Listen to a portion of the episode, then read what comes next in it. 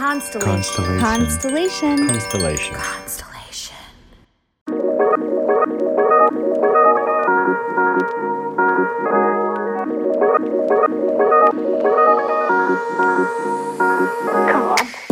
Welcome to Inner Bloom, a podcast about spirituality and intuitive empowerment where we help each other evolve and ascend through conscious community. I'm Alexa, a healer who utilizes EFT, also known as tapping, to help you process stuck emotions, release limiting beliefs, and reconnect with your inner child. I'm Ambrosia, a psychic medium and Arcturian channel, here to uplift and inspire you to see that you are capable of more than you know. Together, we empower people to live extraordinary lives. We do want to warn you. If you hang out with us long enough, you'll start to believe in yourself and realize that you're capable of anything. Enjoy the show. Hello. Welcome back once again to Inner Bloom. I'm Alexa. I'm Ambrosia. Hi, everybody. And we're so excited to be joined today by Danielle Massey, who is a licensed psychotherapist, #1 best-selling author, CEO of the Wellness Collective, and the leading expert on shadow work. Hi, Danielle. Welcome to the podcast. Hey, guys. Thanks for having me. So happy to have you. We were talking about offline how I guess we've been circling each other for a while now. And you were talking about how one of your ShadowWorks students was just on our podcast, Pamela Chen, or Pamela Unicorn, as we call her. Pamela Unicorn. We love Pam. And her stuff is so potent, so full of light, so powerful. I'm just so in awe of her and everything she's been able to accomplish since I met her. Yeah. She's a bright light and an awesome testament of what you do, apparently. And we're so excited to get to know more about you and your story. And speaking of that, since it is your first time on the podcast, would love to hear more about your journey and how you got to be doing all of this wonderful stuff that you're doing now. Thank you. Shadow work is one of those things that it kind of found me and I found it at the same time. I don't even know how to explain that. I was one of those kids who was really connected into spirit. My grandmother worked in the spiritual community. She was a healer. She used to help people heal from all kinds of physical ailments using these crazy machines. I don't know if I've ever seen anything like that, but they were frequency machines. And my parents, when they realized I had some similar things going on, some similar gifts, kept us as far apart as humanly possible because it terrified them. They were so freaked out by her and what she does. And I joke now she's passed. So I'm like, good, she can go haunt them for all the years since they did that to me.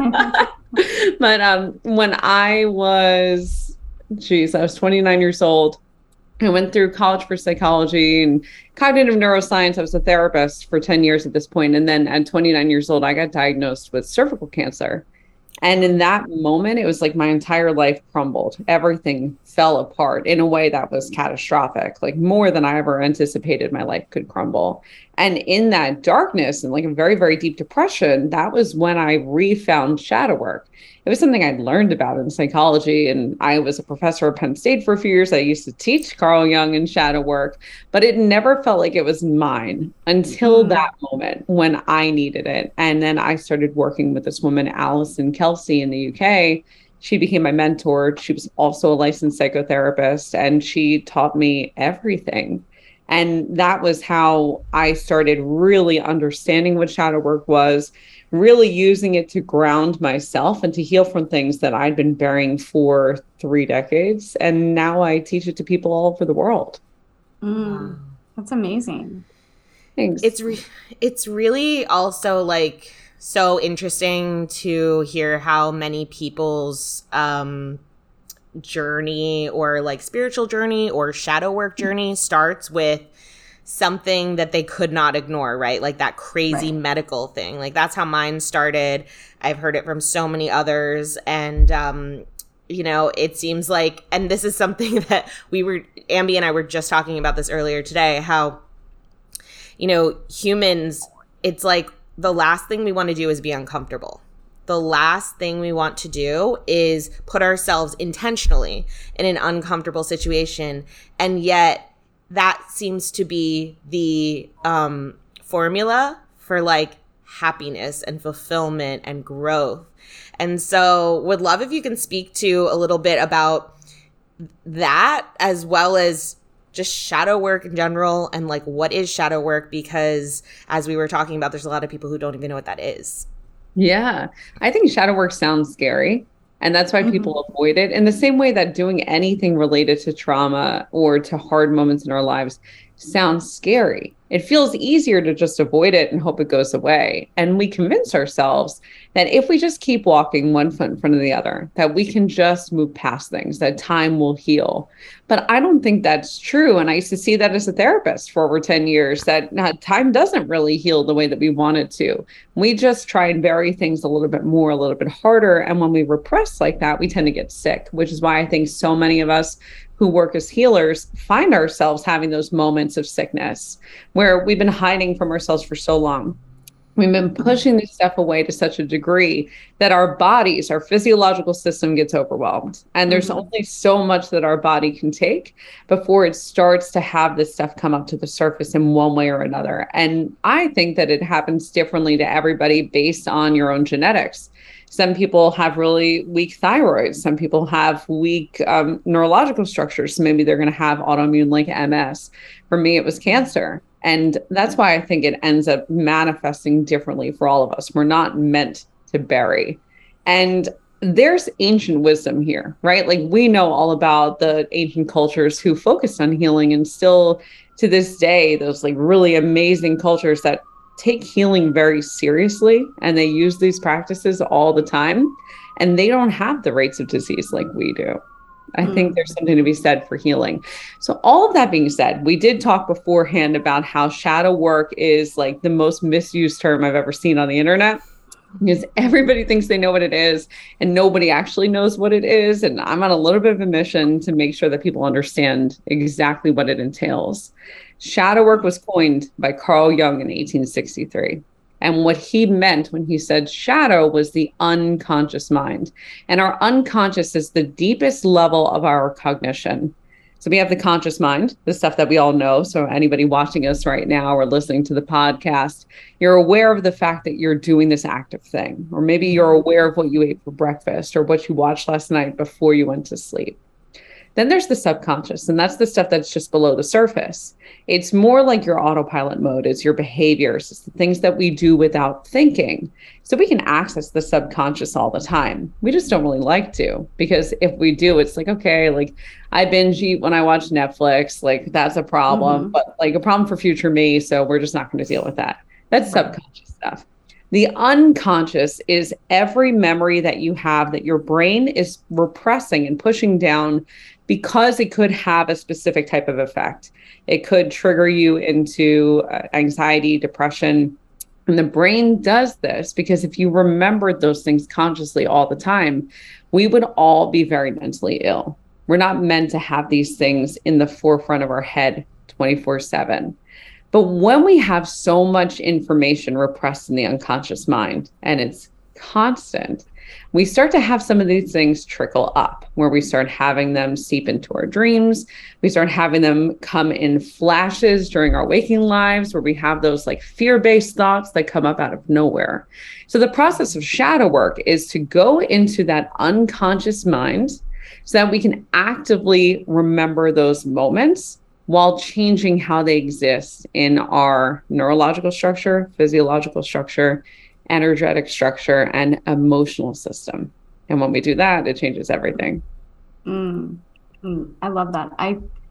So my question for you is, why is it, and is it safe, or does this happen for everybody? Why, when we go to therapy or we start working with a coach or we start working on these things, it feels like for me, like floods of memories come through, right? Yeah. And then my body is like, do this anymore. This isn't fun.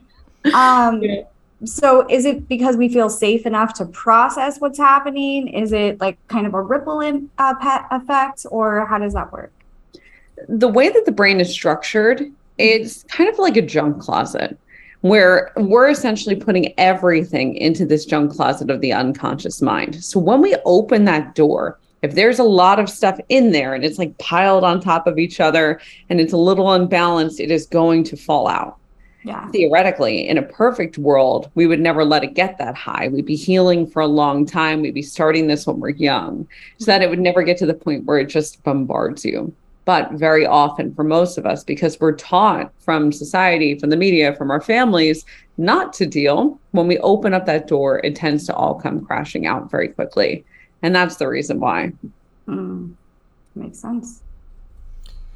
And so what are the methods of shadow work? Speaking of that, you know, like what are tools or strategies that would be considered shadow work?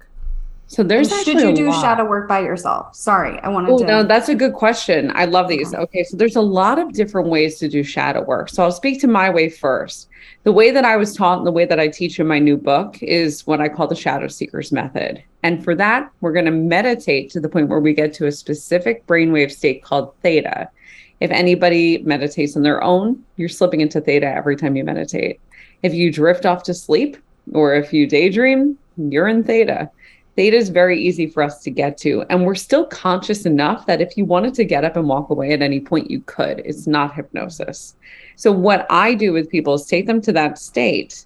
And once you're in theta, we revisit the memories, but we do it in a conscious way. There's something called the subconscious feedback loop. And this is getting deep, but the subconscious feedback loop is a 4-part structure, actually not dissimilar to what you guys were talking to Pamela about a few weeks ago when she was talking about those 4 pillars of manifestation. Mm-hmm. We have our experiences. So all the sensory pieces that we go through when we make a memory, we have the emotional system that's connected to those. We have the physiological system that gets the message from the emotions about how do we respond here. And then the thought that completes the loop. Those 4 pieces of the subconscious feedback loop create memories and then reinforce them. So every time you go through something that triggers you, your brain can go, oh, we've done this before. Let's do it again. What we want to do with shadow work is we want to interrupt that feedback loop somewhere. So we want to pick one of those points and we want to change it. The way that I found is the easiest to change it is with the breath, using your body. So if we can really get into the body and change your physiology in that moment where we slow the breathing, we keep your body relaxed, we keep you calm. It doesn't really matter what you're seeing. It's not going to create that fear response that it did the first time, or that anger, or that sadness, because you're not allowing the chemicals that would create that reaction in the body to be emitted. So we can interrupt it there. So that's what I do with people with shadow work. And the reason why I bring up Pam's conversation from a few episodes ago is those are also her 4 pillars for how to manifest, because if we can hack that subconscious feedback loop and change how whatever it is that you want to access in the quantum field exists in your experiences, your emotions, your body, and your thoughts, you can have whatever you want. It's the same process, forward facing instead of backward facing. So shadow work is okay to do alone, but I'll give it this caveat in that if you do it alone and we have this door opened wide and everything comes spilling out, do you have the support structures in place to hold you after you do it? So if you don't, then I recommend working with somebody. But if you do, if you have a group of people that you talk to about these kind of things, if you have a licensed psychotherapist that you go to, if you have a coach who's there to hold your hand, if you have family who's supportive, you can absolutely do this by yourself. And I think we don't have to rely on other people all the time. You don't have to spend thousands of dollars to heal. You can do it yourself. We all have this wisdom within us. It's just up to you on what way would make it feel the safest, because safety is the most important piece of shadow work. And you mentioned before, other aspects of doing it, you can use hypnotherapy. I don't like hypnotherapy as much because of that piece where you can't just get up and walk away, because for trauma survivors, we dissociate when we go through trauma very often. And it's recreating too much of that same scenario where like your soul isn't fully in your body. Mm-hmm. So if we're recreating it, it's harder to break that subconscious feedback loop. Plant medicine is another example. I love the use of plant medicine like psilocybin and ayahuasca for the exact same purpose, but that would have to be done under really strict supervision, like going to someone who really knows their stuff, because they can hold you and keep you safe. Because that, like shadow work, the way I do it is like, let's rip the Band-Aid off slowly. That's like, let's just cut your body open and let you bleed out. You can just purge it all, which is amazing and super powerful, but you need somebody who knows what the fuck they're doing when you do that. Yeah, definitely. So I'd love to hear your take. Well, you just talked about it a little bit about disassociation, because I know that that is another hot button word right now that's been thrown around. Yeah. So I'd like to know like what you believe is happening both on a physical level and on a spiritual level. Totally. So the way that we're taught dissociation in school when you're learning to be a therapist is the idea that it's like your brain is shutting down an aspect of itself so that your body is still activated, still on, but your brain is not. From a spiritual perspective, I don't think that's what's happening. And when I take people into shadow work, it's weird because my gift, the way that I do shadow work, is that I can see what you see. So when you're going into a past life in ancient Egypt, I'm there over your shoulder, like, yeah, this is so cool. I'm watching you with it. So when I see people dissociate in their memories, I see their soul leave their body, where it's almost like it's slipping out momentarily. Very often in the room, it's still there. It's still aware of what's going on, but there is that immediate disconnect where it's happening in two different places. And my belief, something that I see and something that quantum physics also replicates, is the idea that our consciousness is the base of all human life, of all existence, of everything, not matter. Like there's something even smaller than our atoms. It's our consciousness. So we're dropped into these meat suits. We have these experiences. We leave, we move into that unconscious realm where our consciousness exists and gets to be free. And I think that's where a lot of your Steph Ambrosian, when you're connecting in with those and channeling those spirits that have passed on, you're connecting into that place. With dissociation, it's like we temporarily go there. We're somewhere else. We're not in our bodies anymore.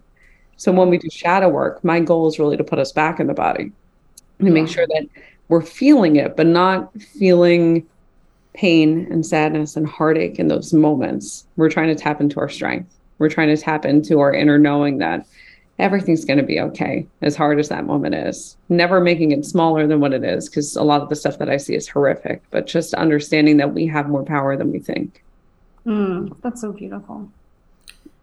And how would somebody know that they need to do, does everyone need to do shadow work in your opinion? Or how does someone know like, okay, it's time to do some shadow work around this? Because another thing that I've noticed in this community is that it's very easy to fall into the trap of like, that there's all, I mean, of course there is always something to work on. You're an ever evolving being, but kind of like, I need to heal. I need to heal this. I need to heal this. I need to heal this. So like, how does someone know when it's time to do some shadow work? There's so much truth to what you just said. So first off, I believe everybody needs shadow work at some point, but it's not constant. We don't need it all the time. If you can get to the root of your issues, then we're healing them for the long term, and it's not going to be something that needs to be revisited constantly. So what I say to this is, do you feel in your body like there is something stuck? Do you feel like there is something that needs to be released, but you can't quite get to the root of what it is? For me, it was triggers. I don't know about you guys, but when I was younger, when I was in my teen years, I was triggered by everything. And I think a little bit of that is hormones running wild and our bodies being crazy, but it didn't really go away. When I got into my 20s, I was very easily triggered. And I've learned now the root of all those things, and I understand it more. But at the time, it just felt overwhelming, and it felt like I couldn't find an answer, and I didn't really understand why I was so unbalanced. That, for me, is when we do shadow work. When you feel unbalanced, when you feel easily triggered, when it feels like there is something that's stuck and you can't find your way out of it, that's the time. And it feels really good to let it go. Yeah. That's so true. I've been doing therapy for active therapy every week for almost a year now. And we're starting to touch on somatic work. And it is very uncomfortable because I've learned that because of my trauma, I often disassociate, or I often leave my body very easily. And it helps my job, right? I'm able to connect to other beings, but it doesn't help my human. So it's really interesting. And I think for a long time, I was under the assumption that I'm spiritual and everything happens for a reason. So like, I don't have to go back to that. But I'd love to know your opinion about toxic positivity and just completely bypassing the shadow aspect. And then also if you could talk a little bit about a lot of people have different theories about not remembering your childhood, right? Like, or a traumatic event. Should I remember it? Should I not remember it? I know you touched on it a little bit, but I'd really like your professional opinion about that. Yeah, definitely. Okay. Kudos to you for going to therapy, because first off, it's not easy to do, but I believe that is something that I feel like everybody should do all the time, because therapy goes in ebbs and flows, where sometimes it's about healing and sometimes it's just about having a space that's yours. Yeah. And if I didn't have a therapist when I was going through cancer, it would have been so much worse. I definitely recommend everybody does. With your gifts and what you do, it is so funny to me, and like a really karmic, ancestral, beautiful kind of way, how our traumas very often lead to our gifts, and vice versa. Our gifts can create our traumas, because your ability to dissociate is probably how it's so easy for you to connect. And yet we would never wish trauma on anybody. We would never go like, this is something I really want. In the same way that cancer, I think, led me to shadow work. And if I could go over and do it all again, I would, because I'm so glad I found shadow work. But it wasn't fun when I was going through it. I wouldn't be excited to do it again. It's fascinating for me. With going through toxic positivity in the world that we live in now, where everybody feels like, and not everybody, that's an exaggeration, where so often we see that people are talking about really maintaining a positive mindset and having this focus on the good. What we're doing with that, and something that I see all the time, is that we are repressing into the unconscious mind. We're pushing things down and we're burying it from ourselves. And so unconsciously, we are creating more trauma. We're creating more repression. We're making things harder.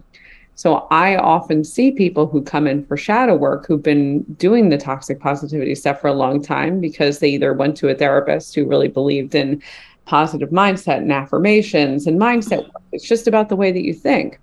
Or a coach who tells them, you just need to think about what you want to manifest. Just push onto the positive. Just see yourself having it. And what happens is they get really anxious, or they start to get depressed because it's not working. And they feel that in their bodies. It builds up. It collects. It becomes too heavy. So obviously self-serving for me. I think shadow work is amazing, and I think everybody should be doing it. But I think we need to strike a balance. There's a level where we should be doing both of those things. We all have hard days, we all have hard moments, and it doesn't mean we need to dive into shadow work. But we also can't pretend like it doesn't exist, and like we don't all have parts of ourselves that we wish weren't there. We wish moments in time went differently. And there's power in owning all aspects of the self, because that's when we really become embodied. We become who we are, and we feel good in that space. That's beautiful. That's so true. I love the way that both work at the same time.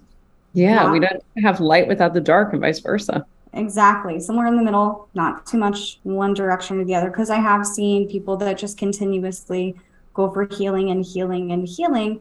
And my question to them is, what are you trying to attain? Are you trying to attain perfectionism? Because that's an unrealistic viewpoint or an unrealistic expectation of yourself. You know? That's a shadow in itself. Yeah, absolutely. It's like a spiritual shadow. It's like that spiritual idea that if you can just heal yourself enough, one day you'll be pure. One day you'll be all light. One day you'll be all clean, or whatever it is that we're made to believe in some weird way when we kind of get on this path. I feel like it's such a, I feel like it's almost like an unavoidable part of the spiritual experience when you first start doing this stuff, because of it also has such like religious undertones and, you know, just themes from our society, right? Like maybe if you like repent enough, maybe if you do enough to fix it, maybe if you put enough energy in, you can just be this like clean, absolved person. And I think it's such a powerful thing when people realize, and it was for me, we're not trying to be this perfect, clean, spotless person, because we all have things that we've done and said and experienced that we probably wouldn't repeat, you know, but that's being human. And so it goes into, Ambi, what you were talking about earlier of like being just a spiritual being versus being a spiritual being having the human experience and knowing that that's okay.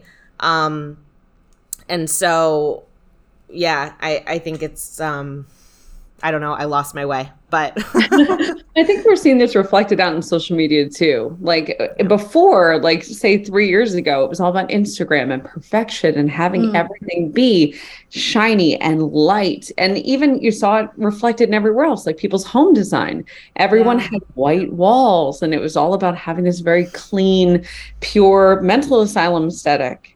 And that shifted, right? Like now TikTok reigns above all the others. And I think the thing that people love about TikTok is that it's messy. Like it's me with like Cheeto dust on my face and a hoodie on under a blanket after binge watching a TV show going like, I just had a thought and like, let me share it with you guys. And the people who don't understand that don't do as well on those platforms because it looks like bullshit. And I think people can feel into that more. So I do think collectively we're moving into that space of acceptance and of understanding that we are all human and life is weird.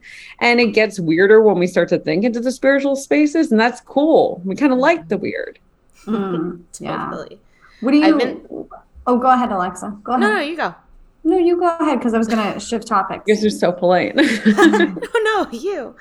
No. I was just going to say this year I got diagnosed with OCD, and I got on medication, and it's just helped so much. And I did some OCD therapy, and that helped a lot as well. And I'm currently like working on the nursery for my baby that I'm about to have in, I don't know, 1 to 3 weeks, whenever he decides to come. Thank you. And I've noticed the ways that like my mind is starting to go back to that. It's almost like, okay, the nursery looks so good. If we could just fix this one, if I could just change this one thing over here, I can feel the way it's like my brain is telling me like, then everything would be perfect. Then everything would be safe. And then I'm like, I'm thinking about a certain way of like parenting and stuff. And I'm like, okay, if I can just learn all the ways, if I can just like really memorize this and get it down, then it's going to be perfect. And I've had the opportunity to tell myself like, it's not going to be perfect and you don't want it to be perfect. And it's an unrealistic idea. And you guess what? You get to just be in this moment. Like you get to just exist and make mistakes and it not be perfect. And I think that's what we were talking about earlier, how that it's like a shadow. That's the shadow in itself, right? That idea of perfectionism that we're never going to achieve. So I just was adding that on. And what is perfectionism anyway? You know what I mean? Like, what is perfect? Exactly. It changes all the time. Our definition of perfect is fluid. And what was perfect in 1802 is not even close to what's perfect now. So who decides? Yeah, absolutely. Yeah. Wait, Ambi, before you move on to the didn't you ask another question? You asked like two questions earlier. I did. Yeah. So I talked to a lot of people. I have a lot of friends and I talked to a lot of people that were like, no, I had a great childhood. Oh. And they don't have memories of their childhood. Oh, yeah. Like I have really detailed memories from the time I was like 3 or 4, which is great, but also a curse. I digress. Not the point. The point is I can remember a lot of things, but I get sidetracked very easily. And I can't tell you what I ate for lunch yesterday, but I can remember a lot of like important information. So I'm so curious, like how I know that the brain gets or hides the trauma, right? But what if it's not a traumatic event necessarily, and it's just chunks of your childhood that you don't remember? Yeah. So my background is in cognitive neuroscience. I studied it in school, and I went on to teach abnormal psychology at Penn State.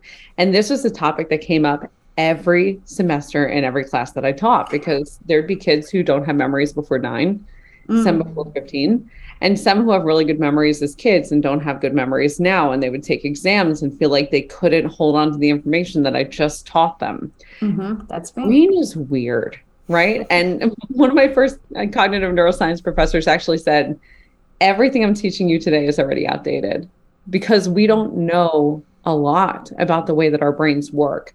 the way that we understand memory at this point is almost like a computer system, where every piece of data that's input into the brain is stored in a few different places. And our brains really like having categories in which to drop information into. Mm. We have the unconscious mind, and we have the subconscious, we have the conscious, we have your working memory, which is going to hold on to stuff for a little while. We have the long-term memories that are going to hold really strong for the long term. And the way that information gets sorted into each of these different boxes has a lot to do with trauma, because when a trauma occurs when you're a kid, very often it's almost like forcing everything that exists in the other boxes all into the unconscious mind box, because your brain is like, I can't deal with all of this right now. It's too much for my tiny processes to handle.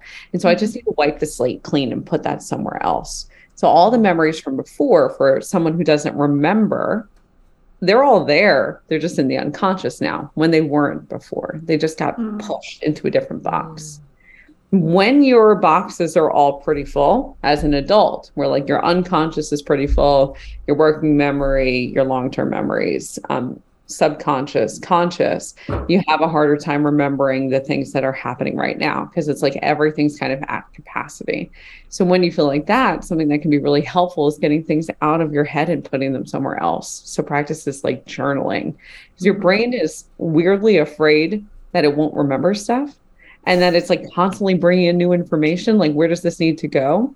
The more you can get it out of the body, the more you can get it onto paper and somewhere else, the better off you'll be for that. But that's the reason why some of us have really prominent, like detailed visions of what happened to us when we're young. 3 is the age that we're supposed to have memories from. If you have memories from the time that you're 3, you're right on point. Before that, though, the information's still in the unconscious mind. We can remember during shadow work sessions, moments of being in the womb. We can remember what it was like to be born. It's weird, and I've seen it. And that's so cool. Wild. In the same way that we can access space in between lives, because we're only limited by this body if we allow ourselves to be, because our consciousness is separate from it. So we can remember what happened to us before. We can access those past lives. We can access the space between lives and see what that was like. And I don't really believe in the fact that things are linear. I don't necessarily think it's like the past happened, then this happened, and now we're here. I think it's all happening at once. So if we were to take a piece of paper and like fold it in on itself, it's like it's just poking through the layers and pulling from other places. But the brain does get overwhelmed, as far as we know right now. But information is still coming out. Research is still being done. And from a really nerdy perspective, I'm excited to see where it goes, to understand more of these processes, because the more we learn, the more we're going to be able to help ourselves heal and release, and hopefully not get stuck in that healing process that can feel never ending, even though it shouldn't. That's neat. I don't know. I say I read somewhere, but I don't read. So let's be honest. But I heard somewhere on TikTok. I heard somewhere that the visual input that we get, we actually only absorb like 9% of it. Like, it's a very minuscule amount, because your brain can't actually process everything that you see in your waking day. That's true. And in fact, very often, and this is a sad fact, but a fact nonetheless, if someone has a crime committed against them, even if it's something where you're staring the person who did it to you in the face, it's very rare to be able to pull the person out of a lineup. Because even though you believe you know what they look like, your brain can only retain that small portion of that visual information. It might be different if you were up against them again and you have all that sensory inputs. You can smell, you can feel the feeling of what it felt like if they touched your arm. It might be different then, but just having the visual input usually isn't enough. Our brains are wild that way. Yeah, like our... I don't know if this is saying the same thing Ambi just said, but in a different way, or if this is a different fact, but it's like, I always thought, because I heard somewhere on TikTok or somewhere that, that like our brain is actually filling in so much. Like there's like when we're looking around, we think that we're seeing it all. Like we're literally seeing all of it, but it's just our brain is filling it in, because that's the fastest way to, I don't know, like process. It's like kind of like a video game, right? It's like when you're playing a video game, the game is like filling in the space as you're going down the space. It's not that the game exists all at one time, if that makes sense. So yeah, it is really crazy to think about things like that and realize that we don't always know exactly what we saw or exactly what we experienced. Same way when you're arguing with someone or you're like, no, you said that. You said exactly that. It's like you'll go around in circles forever because in their world, they didn't. And, you know, I mean, if you have a video camera, that's a different story. But, you know, it could also be the whole thing about what you're talking about, like the nonlinear parallel realities of like, well, this is my experience and that's your experience, this is my reality and that's your reality. So yeah. It's just interesting how much time we spend kind of debating what the truth is of certain things when it's, you know, so flexible. Everything's subjective. Yeah, everything is subjective. Mm-hmm. I'm a manifesting generator too. So we're already like that. Like it's already like, give me 5% of the information, I'll fill in the blanks. And that's just how I am to a T, like how my life works. So something I like to do for myself is to just slow down and stare at something very intentionally and notice the details. Like if I'm sitting out on my front step and I'm looking at a tree, I'm not like, okay, like that's a tree and I'm moving on. I want to actually see it. I want to see the leaves. I want to see the way that they are turning a different color right now, because you can see the green on the one part, but it's turning into like that brownish red color at the end. I really try to take my time, and still probably the majority of that is going to get thrown out in my brain. It's just not going to feel necessary, but it's a mindful practice I like to use just to feel more grounded.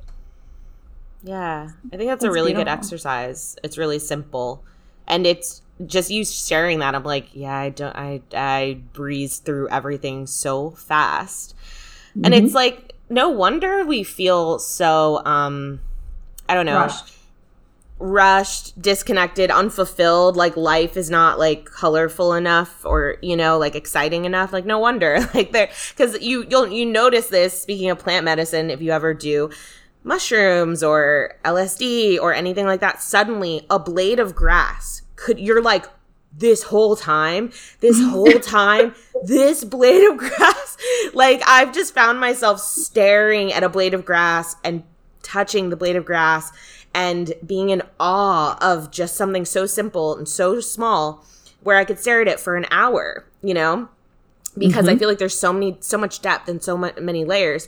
And I'm not saying that without that medicine, I could necessarily have that same experience. Maybe I could, I don't know. But the point is, I think when you allow yourself to have those experiences, you realize how much depth there is to life that we're not seeing at all. And we're not picking up. Yeah. And Ambrosia, I wonder if when you have your experiences, when you're connecting in and channeling with spirits, if you get to have those moments where they tell you they wish they did more of that, or if they do more of that now. You know, what's interesting is that is usually something that's not talked about. I have a little visitor here who got hurt. But what is interesting is they're more concerned about us and what's going on, especially during the height of the pandemic. The spirits were definitely more concerned about us. But they do, the common theme that they say is it goes by quick, so take your time. Yeah. And what I've also found is that everybody's experience of death or everybody's experience of what happens after you die is different based on the individual, which I think is fascinating. Absolutely. Hope you feel better, Ollie. You can't hear me right now.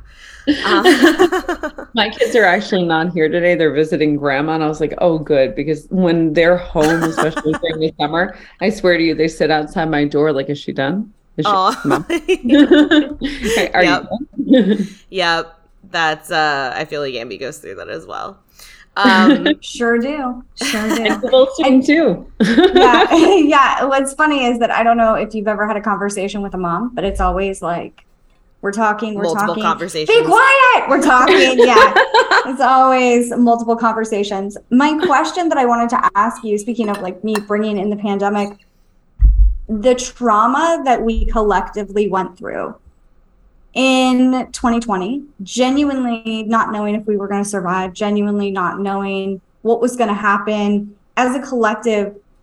How do you feel like, because I feel like after that, more mental health awareness has been really coming to the surface, and more mental health issues have been brought up. Not that they weren't there before, but now they're just being talked about, and more shadow work, obviously. So what are your thoughts on that? And how does someone know that maybe they still have those fears, or that it's something that they still need to work through? You know how we were talking early in the podcast about like so many people who get into spirituality or into healing have these moments where they get sick and it's like their whole world has to change, and then they get better exponentially because now they know what to look for and how to deal with it, and they can't hide anymore. That's what the pandemic felt like for me, where it was like, this is the lowest that we can go. We're going to have this massive shift that's going to ruin things and really bring mortality up to the surface. And everyone's going to have to take a cold, hard look at themselves and go, what am I doing? Mm-hmm. And that's exactly what it did. And as horrific as a lot of it was and how terrible things were, there have been really big adjustments in different directions. Things like really paying attention to the Black Lives Matter movement and understanding that there are voices that need to be heard. AAPI Voices 2 came out last year with so much attention being given to that in a way that maybe the media wasn't paying attention before.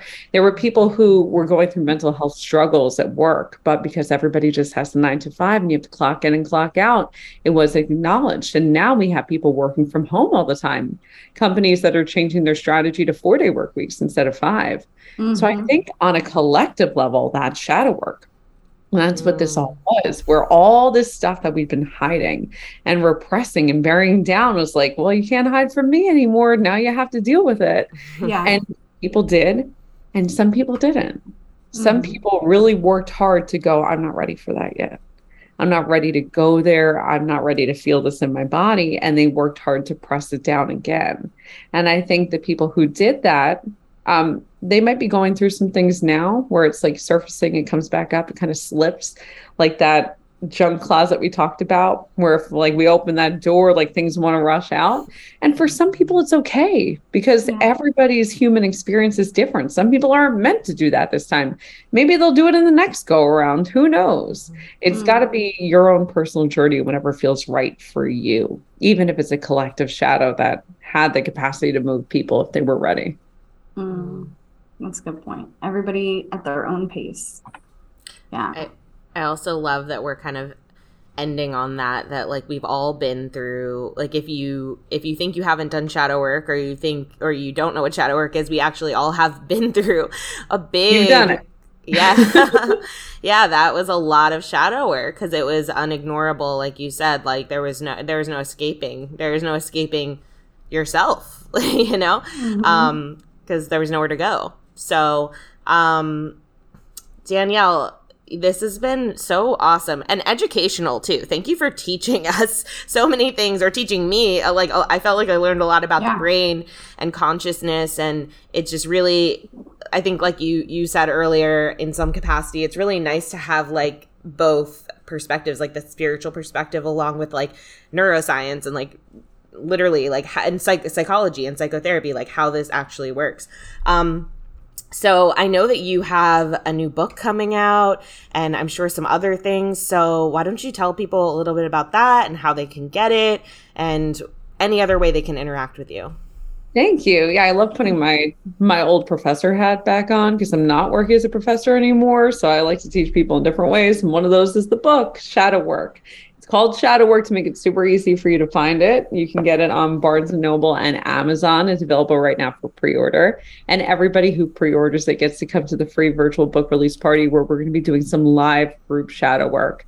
We're also going to pull in some other practices like Kundalini, which I feel like works beautifully hand in hand with shadow work. Just clear some of that energy that we brought up to the surface and allow the body a little bit of space to heal.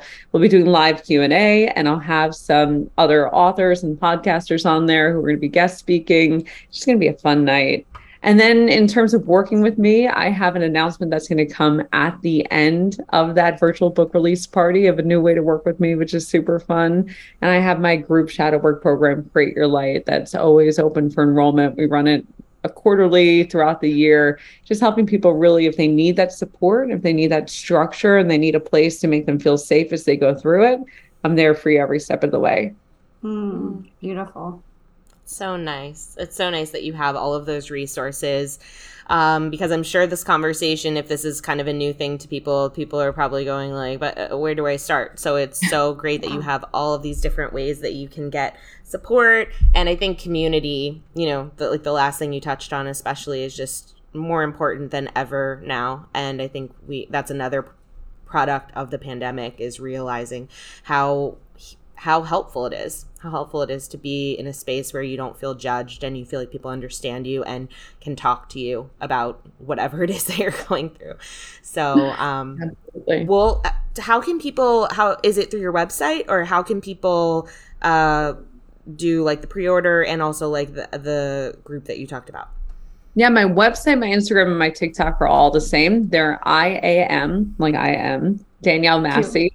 So my website's I'm Danielle Massey. My TikTok and my Instagram are at I am Danielle Massey. And I'm happy to answer any questions that you have through there. And on my website, you'll find the link to pre-order and get that virtual book release ticket. And if you are confused about shadow work, or you want to know the step-by-step of how to do it, the book breaks it down to make it so digestible and so easy. There's no way you'll walk away without having all the answers that you're looking for. That's awesome. Beautiful. So perfect. And we will put all of Danielle's information in our show notes. So if you are listening to this on the audio version, just go to the show notes and you can click on her links and go directly there. And Danielle, thank you so much. Is there anything else that you feel called to share? You shared so much, but anything else that you want to share before we sign off? No, thank you guys for having me. This is a blast, and I can't wait to hear from everybody who's listening to this. I'm happy to answer any questions they may have. Yeah, absolutely. We'll have to have you back sometime too. This was so nice connecting, and thank you for being here. I love that. Thanks, guys. Hey guys, it's Alexa here. We are not done with this episode yet. Right after we got off recording with Danielle, something in me was telling me to ask her where she lived. And turns out she lives very close to me, and she is the founder of an event called Selfish Philly. It's a self-care event that happens every year for the past 3 years. It is such an awesome event, and after we got off, I was like, oh man, you should have talked about the event. She's like, yeah, I just had no idea you guys were local. And I was like, yeah, so I asked her to send me some voice messages explaining the event for those of you who are close to the Philly area might be interested, because it's coming up right in the beginning of October. So here is Danielle pitching her event.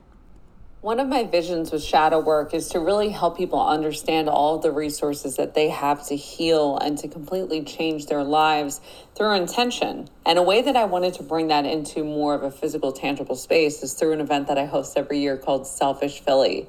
With Selfish, what we do is we bring the best of health and wellness resources, from doctors to mediums, and bring them all under one roof so that you understand what your support structures look like, so that you can journey through your own healing process in whatever way feels best. This year, the event's going to be held on October 2nd at the same location we had it at last year, which is the beautiful view on 50 at 1717 Arch Street. And in that space, we'll have speakers, sound healers, panels that are going to talk about things like womb healing and grief. We're going to have spa services that you'll be able to access for free, yummy, nurturing foods to help you feel good, movement classes to be able to tap into your body's amazing systems and really remember the wisdom that it holds. Everything about this event is meant to transform you, and it's happening again this year on October 2nd from 9 a.m. until 5 p.m. For anyone who's listening to this from the Philadelphia area, we would love to see you there. If you've enjoyed this podcast, we would love, love, love it if you would leave a rating and review on Apple iTunes or wherever you get your podcasts. If you would like to get in touch for a reading with Ambi, an EFT session with Alexa, or just to say what up, you can email us at innerbloompodcast@gmail.com or follow us on Instagram and Facebook at Inner Bloom Podcast.